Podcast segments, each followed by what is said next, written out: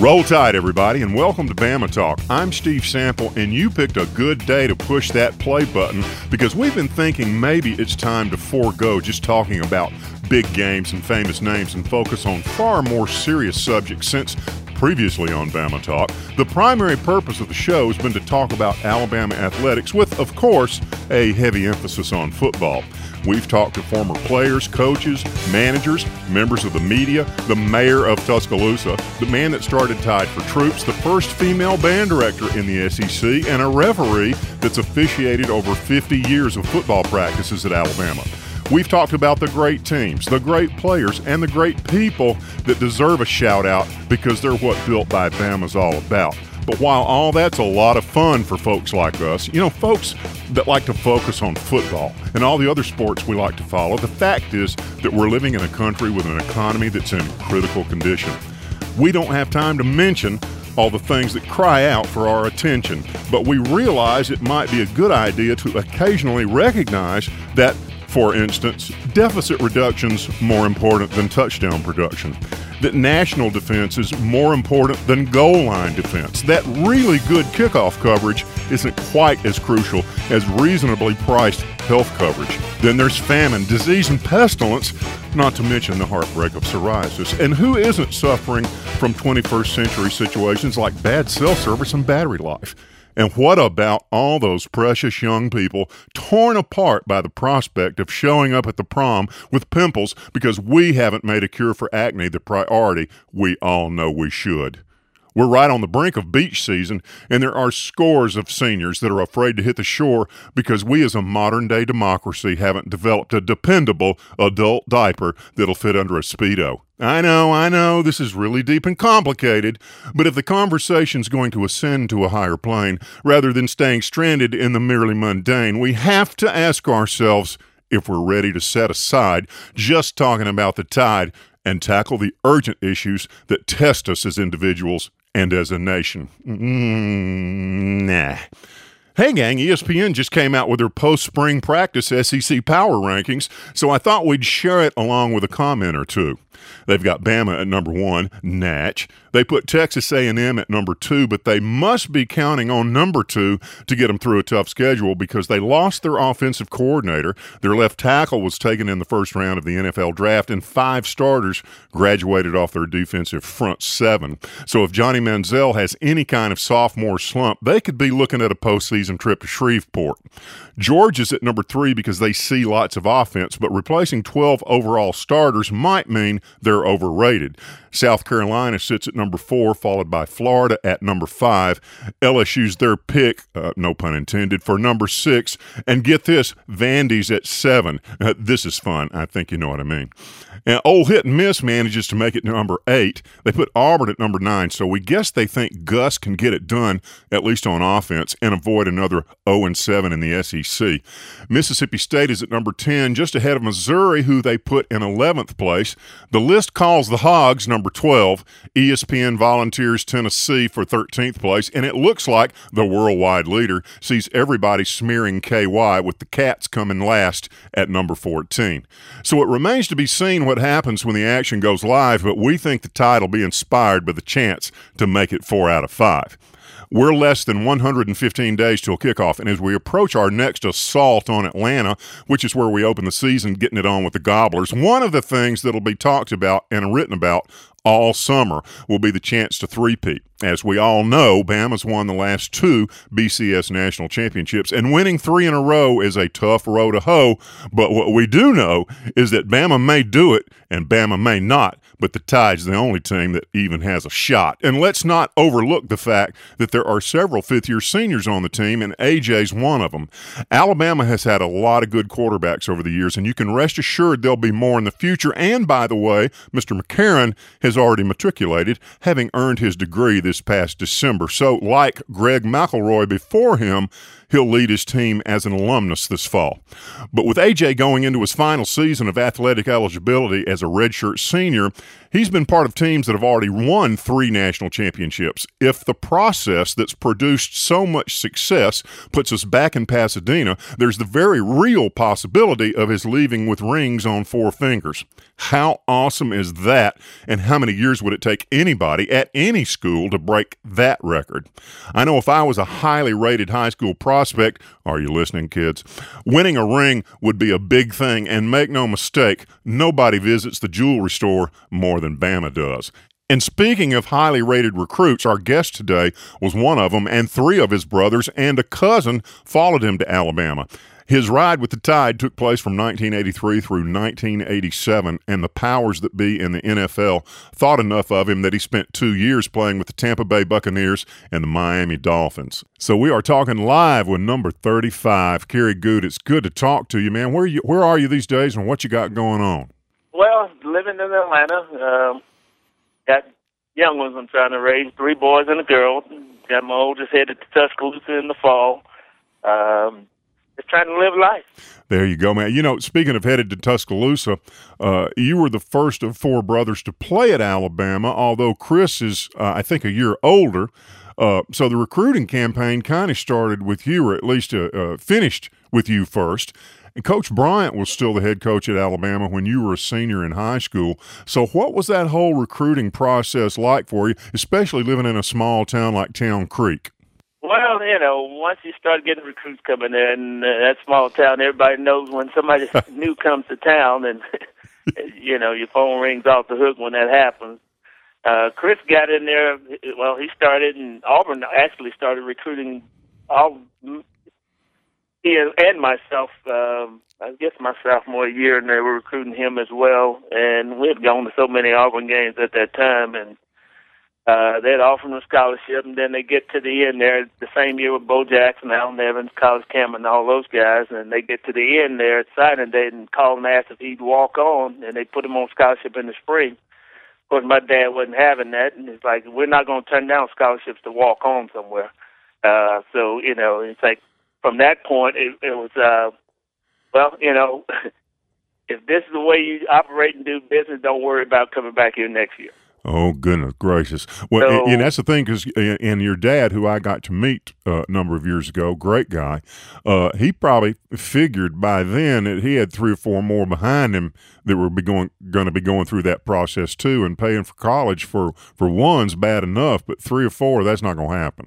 Yeah, you know, Dad's an old football coach, so, you know, he'd been around the game a while, and, uh, so, and at that point we had other schools recruiting, and for me, it was a lot of fun, um, having, you know, different coaches come in and sure. talk to you and talk about how you fit into their program, and then got an opportunity to go up and sit down with Coach Bryant and see, you know, where I fit in with him. And, and, and at that time, he announced he had uh, going to retire, and Coach Perkins was coming in. So, but, you know, I, I still was committed to Alabama at that point, so it was didn't change that he they were switching out coaching staff. Yeah, and of course, they were running the wishbone under Coach Bryant, and then Coach Perkins came in and brought more of a pro-style offense. So did that have any real effect on you one way or the other? Other, I mean, because you did, because I ran, I ran the pro-style offense in high school. And, you know, I was a single tailback, and, and we didn't run, we ran a little bit of the deer and wishbone, but the majority of it was the pro set, what I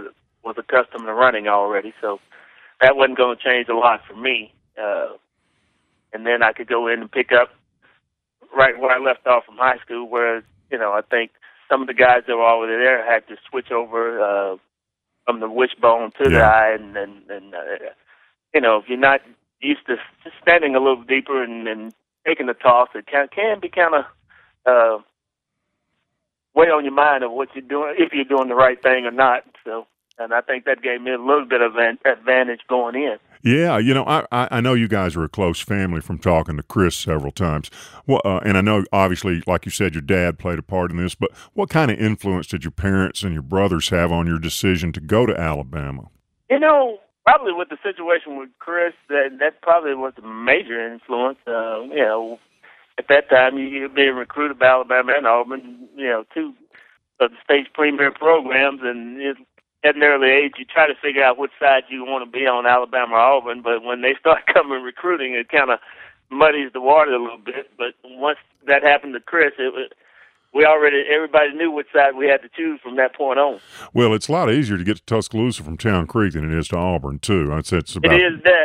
It is definitely that. At that time, uh, the speed limit was fifty-five, and it always seemed like it took us a whole day to get to down to Auburn when we go to the games. And it's, and it's dark when you get there. Hey, you know, I remember seeing a picture of you as a freshman before the season wearing number forty-four, but you wound up obviously wearing number thirty-five in your career. What was the story behind that?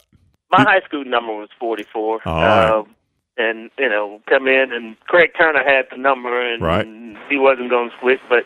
You know, they try, when, when you're being recruited, to give you your number in that jersey and let you see what it looks like on you and all of that. But now I see it where Coach Saban doesn't mind having two guys with the same number on. I was like, well, I could have gotten my number if I played with Coach Saban. or or played on defense. Yeah, now if you if as long as they're not on the field at the same time. Uh, most of the time. Yeah. yeah. Uh, and, and by the way, speaking of Craig Turner from Gaithersburg, Maryland, uh, one of the mm-hmm. few people we've had from Maryland, he scored co- the last touchdown uh, an Alabama player ever scored under Coach Bryant in the Liberty Bowl uh, in nineteen eighty-two, uh-huh. right before he got there. So uh, I remember uh, when I'd gone back to school, was talking to Craig about that, and, and he – He really, quite honestly, had not thought of it. And when I told him, his face just lit up. It was it was great. You know, nineteen eighty-three was a really big year in Alabama football history, like we're talking about. Coach Bryant had stepped down after being there twenty-five years and becoming a national figure. Then he passes mm-hmm. away in January. Ray Perkins takes over. So you were part of the biggest changes in the program that had taken place in twenty-five years. What stands out to you about all that, that, that period between – Uh, when, of course, you came in probably in May or June, uh, but mm-hmm. but that that whole first year was was the most unusual year most of us had ever been through. Well, you know, the, one of the main things I remember sitting in in the science class, and my principal, a uh, big Alabama fan in high school at that time, came in and he, he called me out out of the uh, class, and I'm like, man, what did I do? I get in trouble? I do something wrong. Again? And uh, he just told me, he said, uh, your coach just passed away. I was like, my coach? I was like, you know, thinking my high school head coach, I just saw him about five minutes ago. And uh, he's like, no, Coach, Coach Bryant had passed. And, and I think that we had a moment of silence there at the school, and, and teachers and everything. We stopped doing work there for a while, and, and everybody just sat there and disbelief at that point. Oh, yeah, it was That's Jan- one of the big things that stand out to me. And then, of course, going down early and, and, and that summer, and a couple of guys, a couple of freshmen that came with, with Cornelius, Kurt Jarvis, and uh, I think Mike Shula was there as well, and Greg Richardson. Yep. We all went in early trying to get a jump start, and, and uh, we get down there. Of course, the N C double A rules, very limited in what you could, the team could do for you, so we're all trying to get together and, and band our money together, make sure we had enough food to eat, because they were only giving could only give us a certain amount. But we, you know, we worked through that and had a lot of fun. And I think that's one of the best things that happened that for the guys that, that can to go in early and, and kind of get that camaraderie. Yeah, that was a pretty good freshman class too. Uh, you know, and, I, and one thing I remember about uh, eighty-three. Uh, and you're a freshman, that game against Penn State up there was one for the ages. They came out all fired up, and we got way behind, but you guys played your guts out in that game. We get down there at the end, and Wal- Walter Lewis played an, an incredible game. Uh, com- mm-hmm. Completes that pass to Preston Gothard in the back of the end zone, and the official ruled that he landed out of bounds. Well, it was a horrible call because they replayed it ten times on T V, and everybody could see it was a touchdown. But we fell short by one score, thirty-four twenty-eight. Uh-huh. But it was an amazing game. And here you are, freshman, primetime, national T V. What was it like being a part of a game like that? I'm sitting there, and, and they were up, I guess, twenty-one twenty-four, nothing yeah. or something like that. And I'm sitting there thinking the whole time, you know, I hadn't lost a game in two years. And, and not only am, are we losing, we're getting our eyes beat out of our head. Uh, as a freshman, that's what I was thinking. And then all of a sudden, I'm sitting there and I hear my name being called. And I'm oblivious. I'm like, who's calling me? And look, it's Coach Perkins calling me to get in the game. And at that point, I couldn't find my helmet. So I, I, I snatched somebody else's helmet. I ran out in the field and I'm out there with someone else's helmet mm-hmm. on. we get one play and they find it, and I get run back off and grab my helmet. And I, I was like, he's going to kill me for not being ready, because he's always preaching, when your name's called, you need to be ready to go. Oh, that and was... I'm sitting there in a daze in another world. Uh, you know, Ian... So I didn't really have time to think about, you know, the magnitude that we're starting to come back. Joe Carter ran the touchdown all the way back, and we had the momentum going, and I was more concerned of, man, is he going to kill me when I come off this field? Uh, you know, and Walter Lewis had spent three years as a wishbone quarterback, but but people forget Walter could throw the ball. Walter was a mm-hmm. was, a, was an extremely talented football player, and just did an incredible job of leading that comeback today. You know, E S P N broadcast that game, and they they were kind of still a new thing, since they'd only gone in the air on the air for the first time, I think, in nineteen seventy-nine. But I know they got a lot of phone calls about that game, and I was one of them, because uh, I think the whole country had a fit about that game. It, for three or four days, that's all anybody talked about.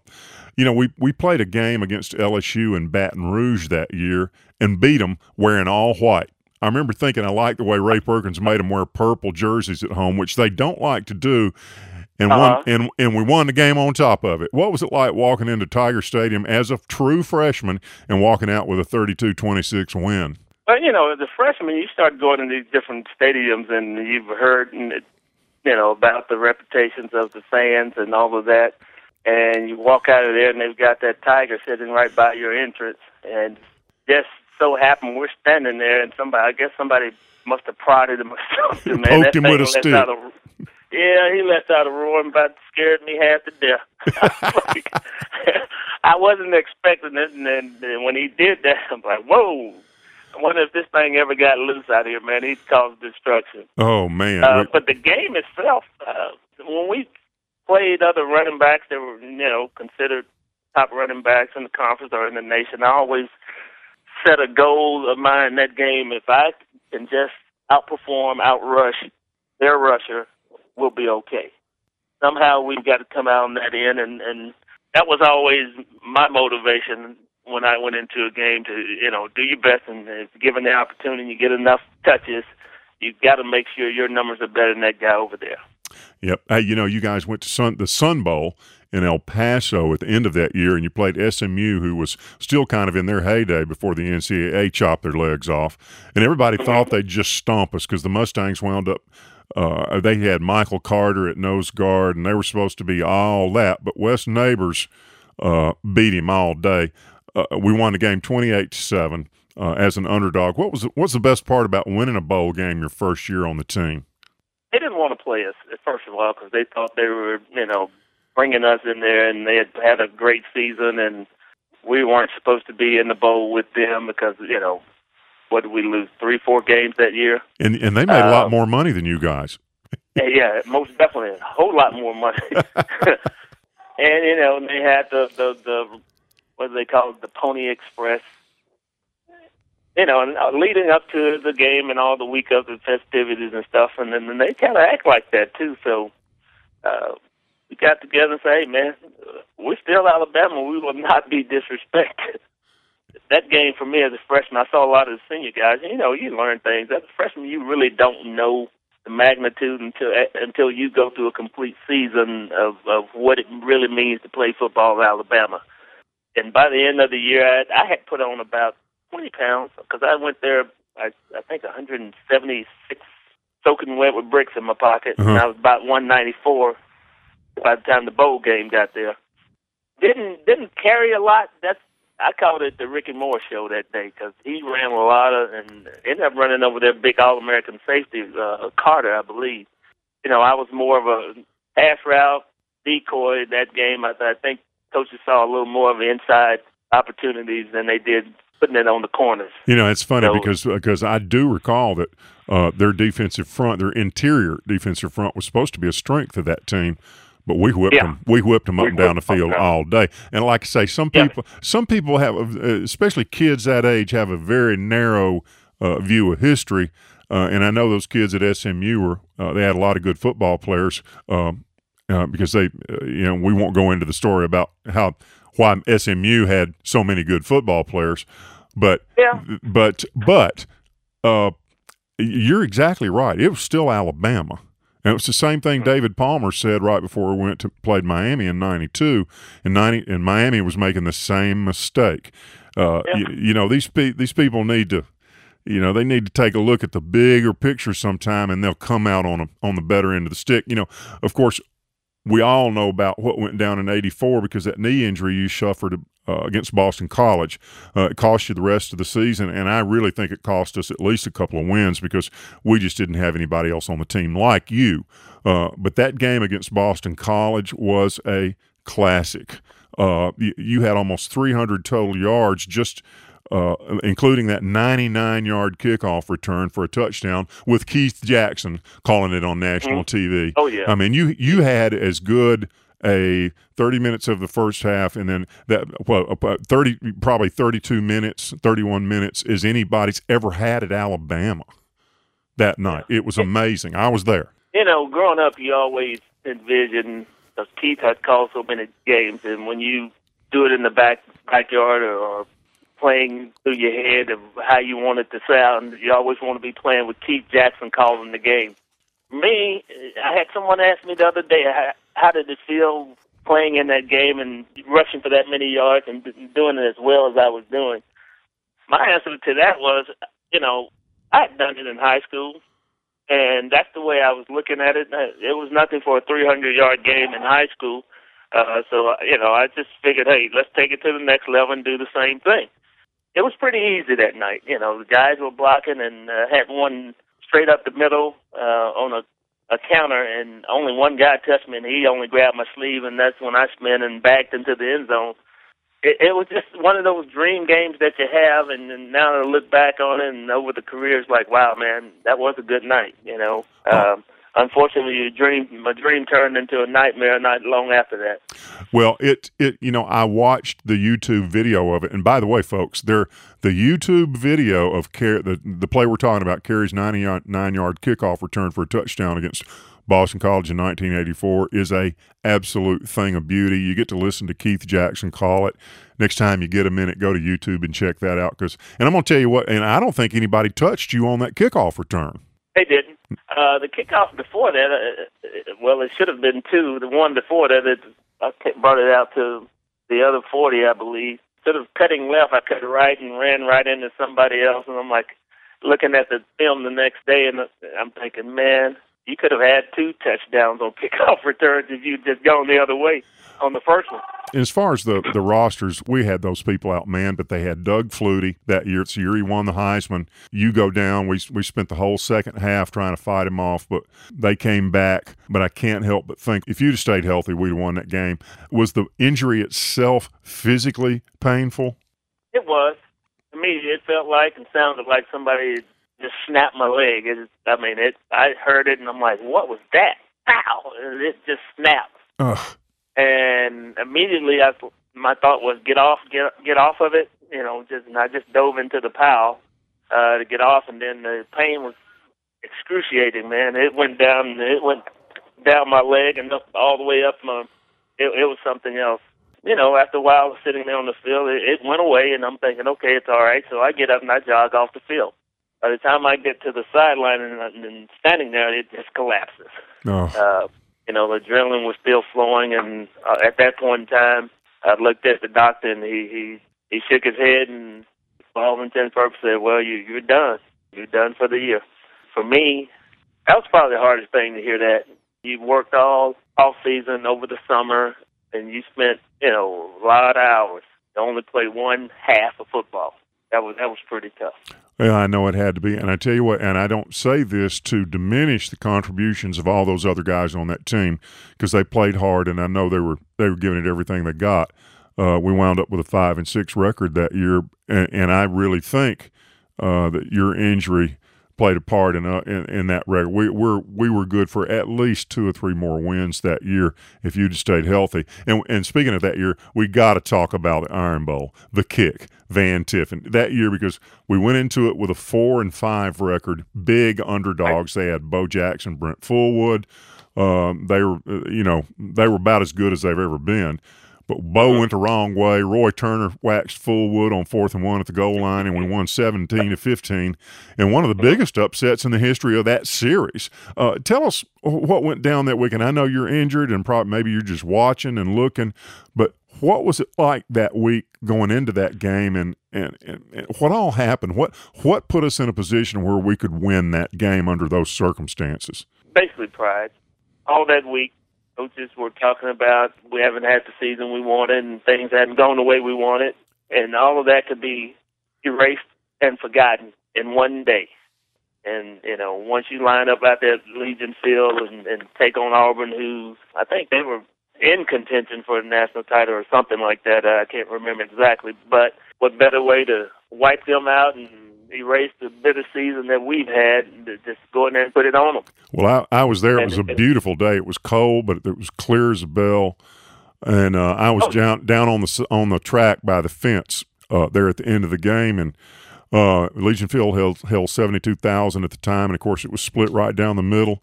Uh, mm-hmm. But but – But the half of it that was wearing crimson and white was about as loud as that many people could ever be. And I misspoke a moment ago when I was talking about Van Tiffin. The, we're talking Van Tiffin was part of the eighty-five game. This was the eighty-four mm-hmm. game. But eighty-five was really a fabulous year with some great games, starting with that last-minute comeback win Mike Shula led uh, in Athens against Georgia, where I, he found Al Bell wide open over the middle. Uh, you played a key role that night. What? What I was there, I was at that game too. In fact, I was standing right down on the fence again in the end zone. Al Bell caught that last pass. I actually heard the ball hit his hands. I was uh-huh. so close to him. Uh, what sticks out in your mind about that night, other than the fact that it was about ninety-five degrees with one hundred percent humidity? My first game back, it's playing a little tailback. It had moved me some into the fullback role. For me, that game, I, I re-injured my knee. I tore some cartilage. I did it, and, uh, and I refused to really tell anybody I had done it because I knew they were going to set me down. And I just wanted so bad to, you know, not to have this happen again. So I, I, I played the whole game, you know, with a cartilage all screwed up in there. But we were up and then uh, had to punt, and Greg Gilbert and, and, and Willie Shepard were personal protectors, and, and somehow they got mixed up on the call. And they come running off the field after Georgia had blocked the punt, looking at each other. No, that wasn't me. That was you. I told them, I said, I don't know who it is, but both of you in trouble.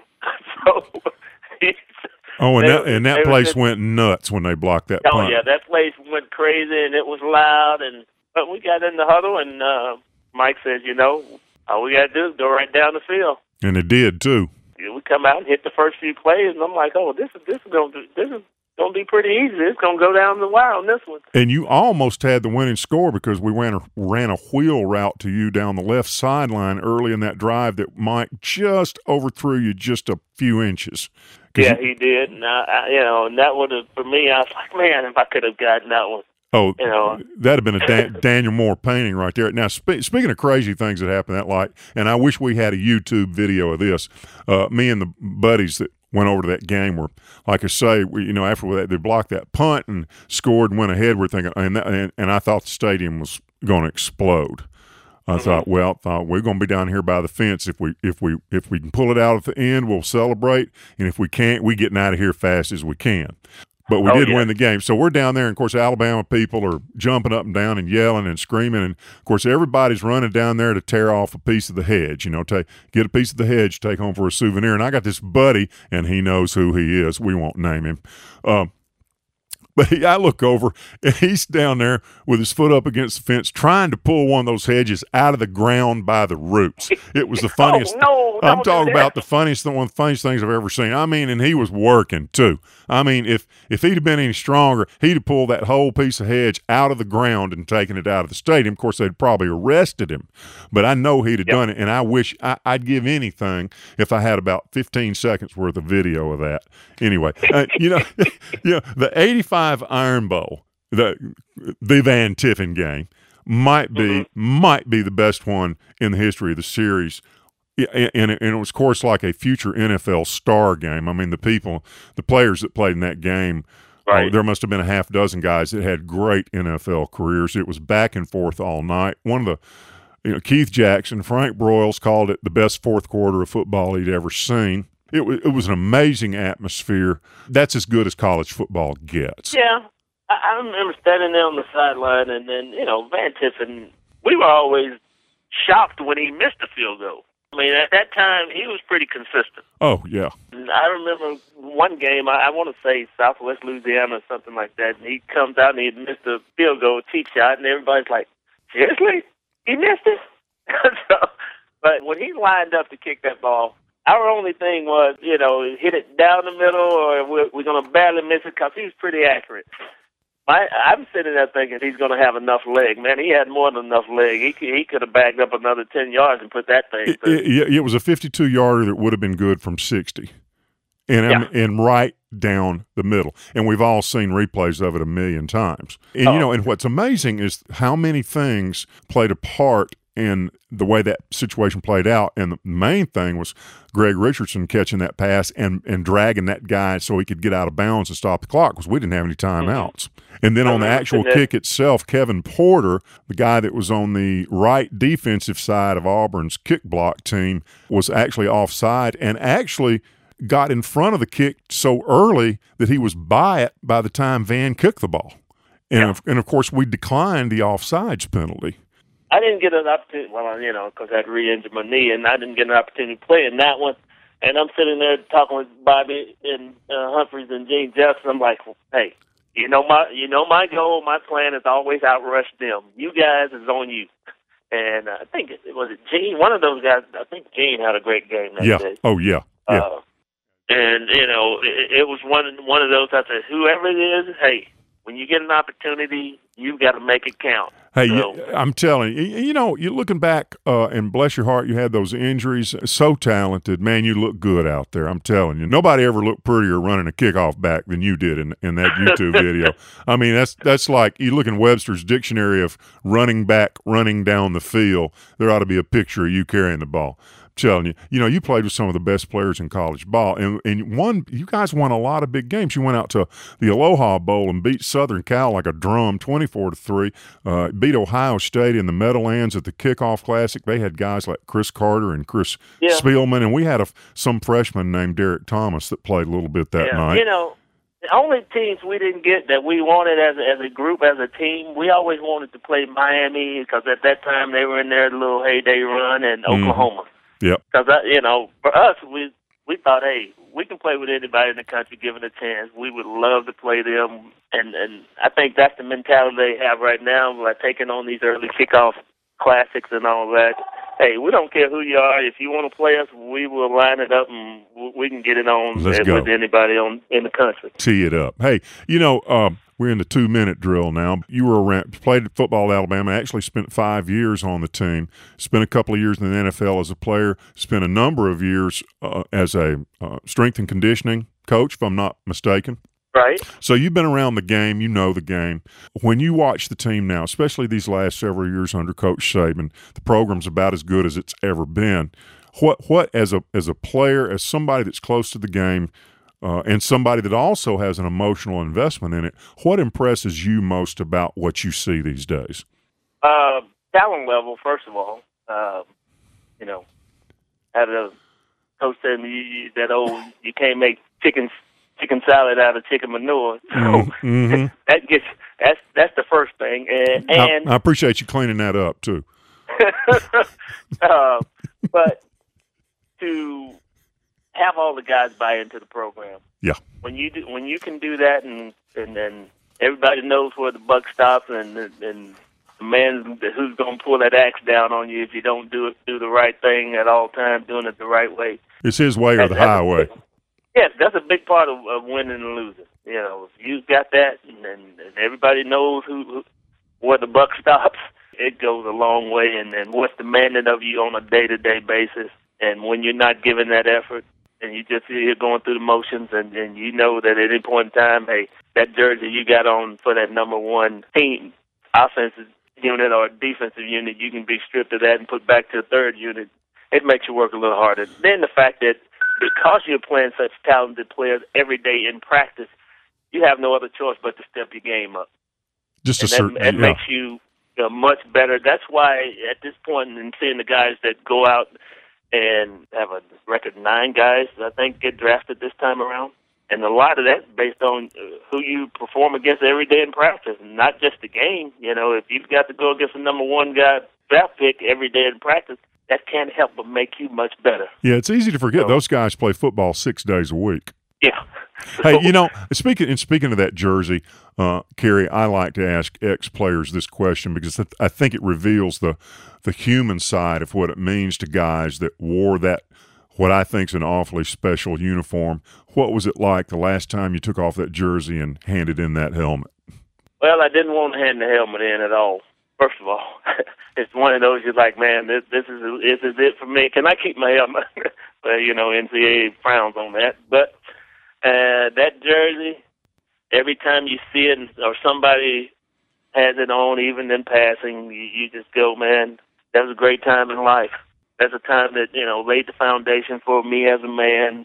You, you know, learn how to fight. You, you know, you're going to go through tough times. You just got to be able to strap them up and keep pushing because, as they say, this too will pass, and then you'll be on to the next fight. You got to come come through. So playing that Alabama jersey, and I always look out and try to find out who has thirty-five on because I demand a lot lot out of you if you got that number on. Hey, hey and, and speaking of other people wearing it, you know, one thing that was really cool, especially about your career, because you were a very, very popular player.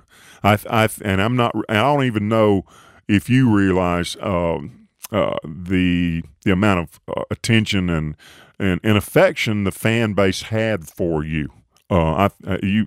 You were held in very, very high esteem and still are. But, you know, you're one of those guys, that handful of guys every year that you walking down the street or you walk through the mall in the middle of the week and there's kids walking around with number thirty-five on. That's pretty cool. Yeah, it's a cool thing. But, you know, I think uh, D'Amico Ryan's kind of helped that along with that thirty-five. Yeah. Yeah, but you made it famous for him. D'Amico did. Uh, Yeah. Hey, listen, uh, man, we're just know, we're just about out of time, and we got to get out of here. But man, I sure appreciate you taking time to talk with us. It's a, a lot of fun. I, I was telling Chris what we're going to try to do at some point is get you and uh, you and Chris and Pierre and maybe even Antonio all in here at the same time and just cut up and have some fun. Well, yeah, we can make that happen because we got a lot of stories to tell on each other. Uh, that's uh huh. We'll just let the tape roll and uh, and let the world hear it all. Hey, listen, if somebody if somebody wants to get in touch with you, what's the best way to do that these days? Uh, K Goode thirty-five at bell south dot net. Okay, man, that sounds great. Well, listen, you take care. Or you can go uh, on Facebook. I'm I'm on Facebook as well, so um, I, there's two pages. One is for uh, they're both one's K Goode, well, Kerry Goode, and then the other's Kerry Goode with the K G. So uh, had to put two Facebook pages because one ran out, and then people asked me to join, so I did another one. They're still the same pages, though. Well, man, it was great talking to you. Again, thank you so much for taking time to visit with us, and uh, we're going to do it again sometime, okay? I appreciate it. Roll Tide, man. Roll Tide. Hey, you know, thanks to the internet, we can carry on about the Crimson Tide on a worldwide basis, and we want to shout out to some homeboys that we've gotten some great feedback from that are big Bama fans living outside the mainland. Tuscaloosa native Bill Goode listens to the show from the sunny shores of San Salvador, and Chuck Essery tunes in from the frozen tundra of Palmer, Alaska, which is about as far away from his Fayette, Alabama home as you can get. Now, we also got a like on our Bama Talk Facebook page from the lady that lives in the Netherlands, but I can't pronounce her name, so we'll just say it's really nice to hear from you, and tell everybody over there Stephen M. says hey.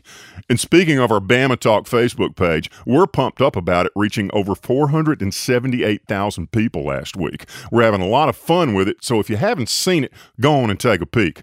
Feel free to share any of the pics and posts you see, and be sure to hit that like button and let us know you're out there. If you have buddies that might like to listen to Bama Talk, let them know they can find the show in the podcast section of iTunes or on Stitcher or at big brains media dot com because friends don't let friends miss Bama Talk.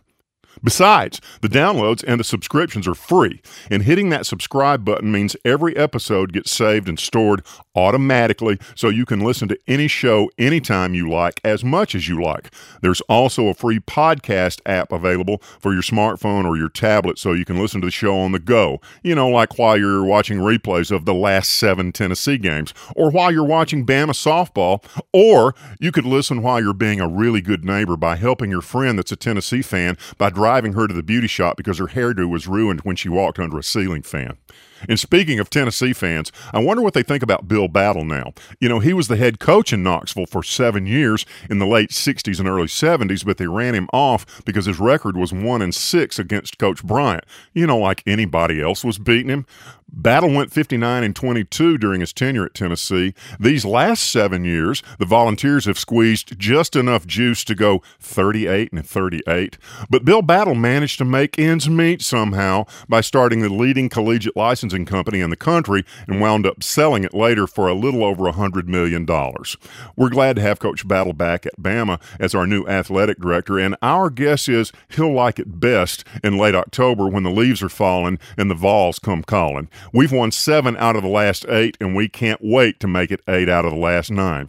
And since we're talking about numbers, we want to brag on Bama's men's basketball team. We all know the program's not what it could be on the court, but they're getting it done in the classroom because thirty-nine of the forty players that have played under Coach Grant have graduated. And this fall, we'll have a number of football players that'll be playing as academic alums because they completed their undergraduate curriculum, so they already have their degree. Another tidbit or two, and we're out of here. You know, there's always a lot of talk about strength of various conferences and how they stack up on the field. And bowl games over the last ten years, for instance, the S E C clears up any doubt about who dominated postseason play among the major conferences, counting fifty-three wins versus thirty losses. The Pac twelve's number two with thirty-two wins and twenty-seven losses. The Big twelve comes in third with forty wins against thirty-nine losses. The A C C finds itself in fourth place with a thirty-five and forty mark, and the Big Ten brings up the rear with nothing near a winning record at twenty-eight and forty-seven. You know, when you're talking about losing weight being the biggest losers, great, but when you're talking about bowl games, not so much. You know, well, it's almost time to head for the locker room, but before we get out of here, we thought the best way to say something about Mother's Day might be to replay this commercial Coach Bryant recorded in the early nineteen eighties that's better than any card I've ever seen. He improvised that last line, by the way, and an awful lot of mothers loved him all the more for it. I know mine did. Let's take a listen. One of the first things we tell our players is to keep in touch with their families. And when our freshmen first arrived, we asked them to write a postcard home right then. You know, we keep them pretty busy, but they always have time to pick up the phone and call. And it's real important to keep in touch. Have you called your mama today? I sure wish I could call mine. Me too, Coach. Me too. Happy Mother's Day. And with that said, it's time to head for the locker room. For Mark Phillips, James Spann, and everybody behind Bama Talk at Big Range Media, we sure hope you enjoyed it because we had a ball, y'all. Till next time, take care, have a blessed day, and roll tide.